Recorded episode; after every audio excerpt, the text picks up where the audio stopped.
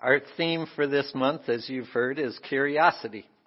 It is difficult to think of a do- topic that engenders more curiosity than death. Or more specifically, what ha- exactly happens to us when we die. And as far as I can tell, this curiosity has remained at a consistently high level down through the ages. Because while death keeps happening, our curiosity about it is fated to go ultimately unsatisfied. We ask the questions knowing that we will not, cannot receive definitive, verifiable answers, at least while we are alive. Popular accounts of near death experiences notwithstanding. The title of the sermon today comes from a song by Iris DeMent. Everybody is wondering what and where they all came from, she sings. Everybody is worried about where they're going to go when the whole thing's done. But no one knows for certain, and so it's all the same to me. Think I'll just let the mystery be. She goes on to share some of the many and varied speculations that people have about what happens when we die and ends each stanza with the same sentiment think I'll just let the mystery be. If we were to create a Unitarian Universalist proclamation on life after death, we would do well just using the lyrics to this song, with proper attribution, of course. Now, I'm not talking about what individual Unitarian Universalists believe.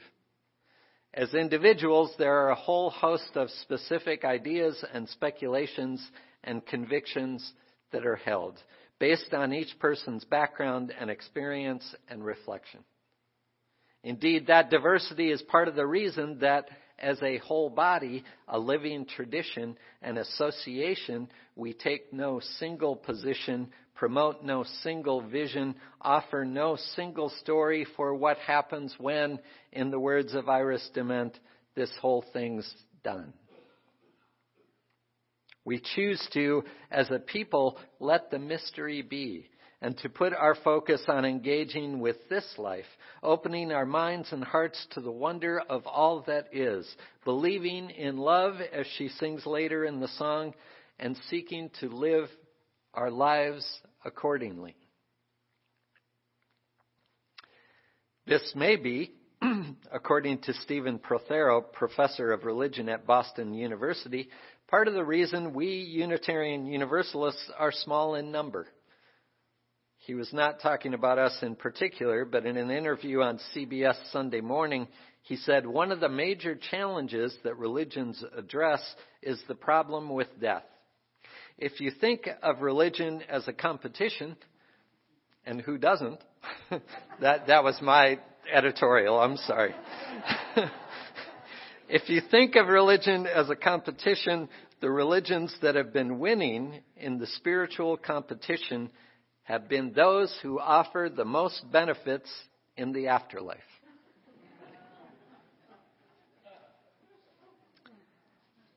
I'm not so sure that is true. And I am even less sure that it would matter much to me if it were. A good part of the reason that I am Unitarian Universalist is because I believe, in the words of Episcopal Bishop and biblical scholar John Shelby Spong, that the goal of all religion is not to prepare us to enter the next life. It is a call to live now, to love now, to be now, and in that way to taste what it means to be a part of a life that is eternal. A love that is barrier free and the being of a fully self conscious humanity. Wow. Yes, all religions in some way or another must grapple with the fact that this life will end. As for religions that offer certainty of benefits in the afterlife, the benefit plans always seem open to revision. For instance, the somewhat widespread notion of heaven that exists today in many Christian churches and beyond, and certainly existed in my family and extended family, that notion of heaven as a place where we reunite with loved ones. That vision, when it was presented in an 1868 novel, The Gates Ajar, by Elizabeth Stuart Phelps, to a post Civil War public mourning the lives of so many family members who died so young. That novel, with that vision of heaven, was condemned as heretical by many at the time. And the New York Times reported that bookstore customers who dared to ask for the novel, quote, would doubtless be regarded as fully as dangerous a person as some think the gentle author herself. Unquote. All this controversy while the book sold rapidly and the vision quietly became mainstream. And this is not meant to discredit anyone's vision of the afterlife, but simply to say that even those religions that proclaim certainty have been certain about different things at different times. And this suggests that no one knows for certain, at least as far as I can see, so think I'll just let the mystery be. However, what does that mean exactly to let it be? because I do not mean to dismiss our natural speculation and wonder either, and it wouldn't matter if I did dismiss it. It is a mystery that walks beside us throughout our lives. And as frustrating and painful as our questions around death can sometimes be, our engagement with the mystery also can inform our lives and provide a much needed perspective and a reordering of priorities. As strange as this may sound, I have often felt most alive when I have been most aware of the reality of death. During my chaplaincy internship, nearly 20 years ago now, we students would trade off nights having the pager, which meant outside of our regular shifts, we were on call for whatever may come up. I became known among the nursing staff of this long term care facility and to my supervisor as the angel of death. Let me clarify. Not because I brought death, but because invariably when the pager landed with me, there would be a call at one or two or three in the morning asking me to come and be with a person who was dying. The nurses swore they meant angel of death as a compliment, emphasis on angel, because so many of these individuals had no one else to be with them as their life ended. And these nurses had cared for these people for days or weeks or months or sometimes years. For me, as difficult as it was to rise from a sound sleep and get dressed and drive to the facility in the often frigid darkness this was in Minnesota, it proved to be a gift each time. As awkward and inadequate as I sometimes felt, I found myself holding a hand, softly singing, You Are My Sunshine, or some other raggedy requiem that came to mind. Reading aloud from the book in my pack or reciting something, most anything I could remember that seemed even vaguely appropriate, and mostly assuring the person that they were not alone, that it was okay, that they were okay.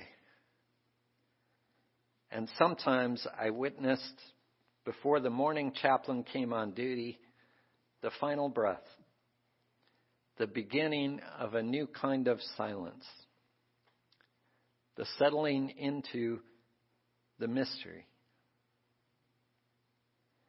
And I would walk out of that room feeling the breath in my chest, the catch in my throat, the hunger sometimes in my stomach, the impression of the hand that I had held fading from my palm, and I would vow to appreciate each moment, to love better, to be kinder, to pay attention, to be there for the life I had.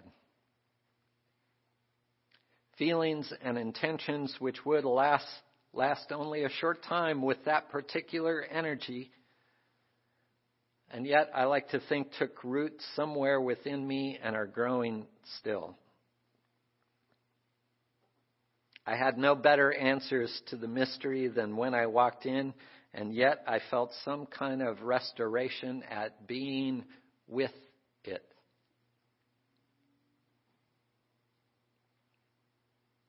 All living substance, writes David Eaton in our hymnal, all substance of energy, being, and purpose are united and share the same destiny.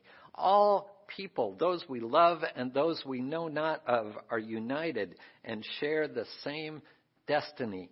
Birth to death, we share this unity with the sun, earth, our brothers and sisters, strangers, flowers of the field, snowflakes, volcanoes, and moonbeams, birth, life, death unknown, known, unknown. Our destiny from unknown to unknown. May we have the faith, he writes, to accept this mystery and build upon its everlasting truth. Birth, life, death, unknown, known, unknown. Each of us, every one of us, all living things. That is the path. And here we all are together in the known, balanced between those unknowns, sharing in this existence in this moment. Isn't that incredible? May we have the faith to accept this mystery. When I first heard the Iris DeMent song, I imagined let the mystery be meant setting it aside, pushing the mystery away. We're never really going to know, so why even think about it? Just let it be. Now I hear that differently. I don't imagine that I will ever be able to dispel the mystery with a definitive answer, but neither will I push it away. Let it be. Let the mystery be. The questions remain. They are a part of me. Let the mystery be with me. Let it enrich my life right here, right now, such that I may feel a taste of the eternal.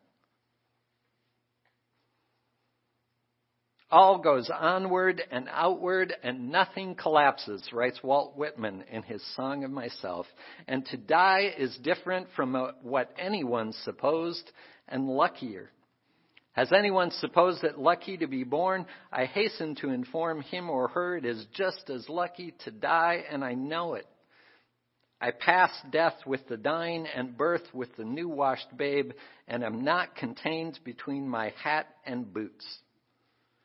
I peruse manifold objects, no two alike, and every one good, the earth good, and the stars good, and their adjuncts all good. I am the mate and companion of people, all just as immortal and fathomless as myself. They do not know how immortal, but I know.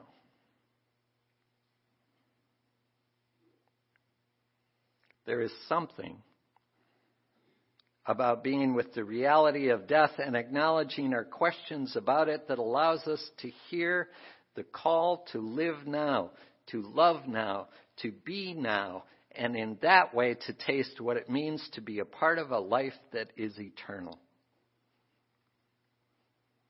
Wondering about death, after all, allows us to engage our lives anew.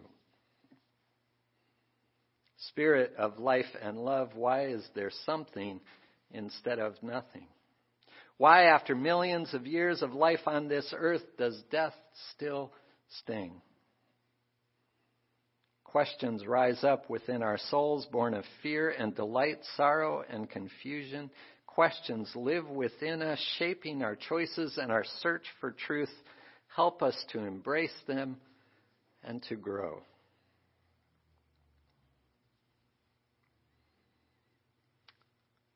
Travel with me back to Pluto for just a few moments.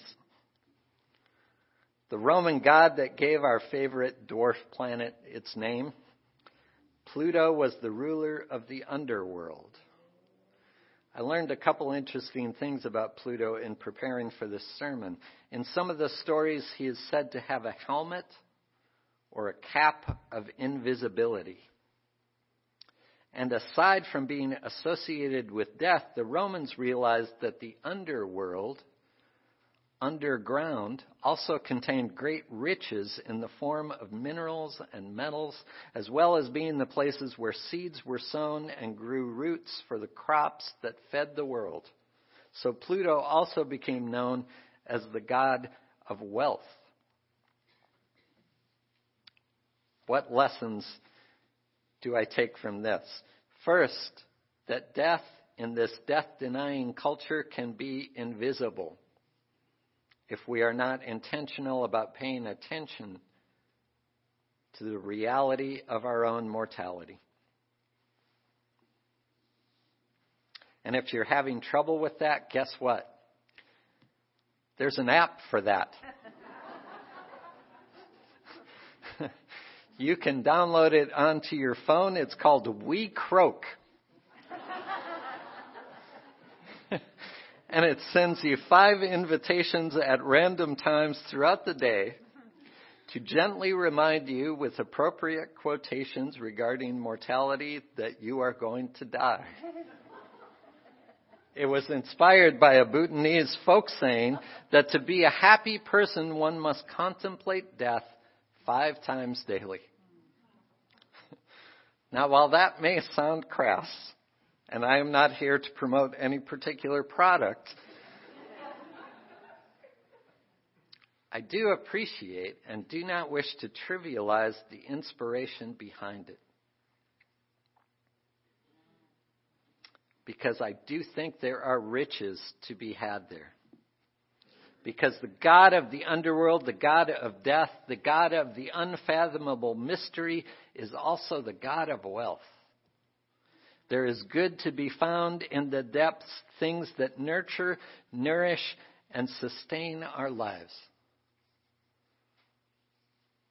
I can choose to let the mystery be, not to preclude the mystery with illusions of certainty, not to dismiss it for lack of definitive answers, but to let the mystery be with me. Birth, life, death. Unknown, known, unknown. Our destiny from unknown to unknown. After millions of years of life on this earth, death does indeed still sting, and we wrestle with the loss and wonder at the ongoing sense of connection. Death stands as the ultimate imponderable that we can't help but ponder. Let the mystery be. Let the mystery be painful, mindful of the raw state of affairs beating in our chests. Let the mystery be comforting in those moments when we can feel the essence of our beloveds traveling with us, encircling us, bathing us in their vast, invisible reassurance. Let the mystery be with us and among us, connecting us in this all too brief period of the known that we experience as life itself. Let the mystery accompany us throughout this existence and to its very end. Let the mystery be until we too will be the mystery.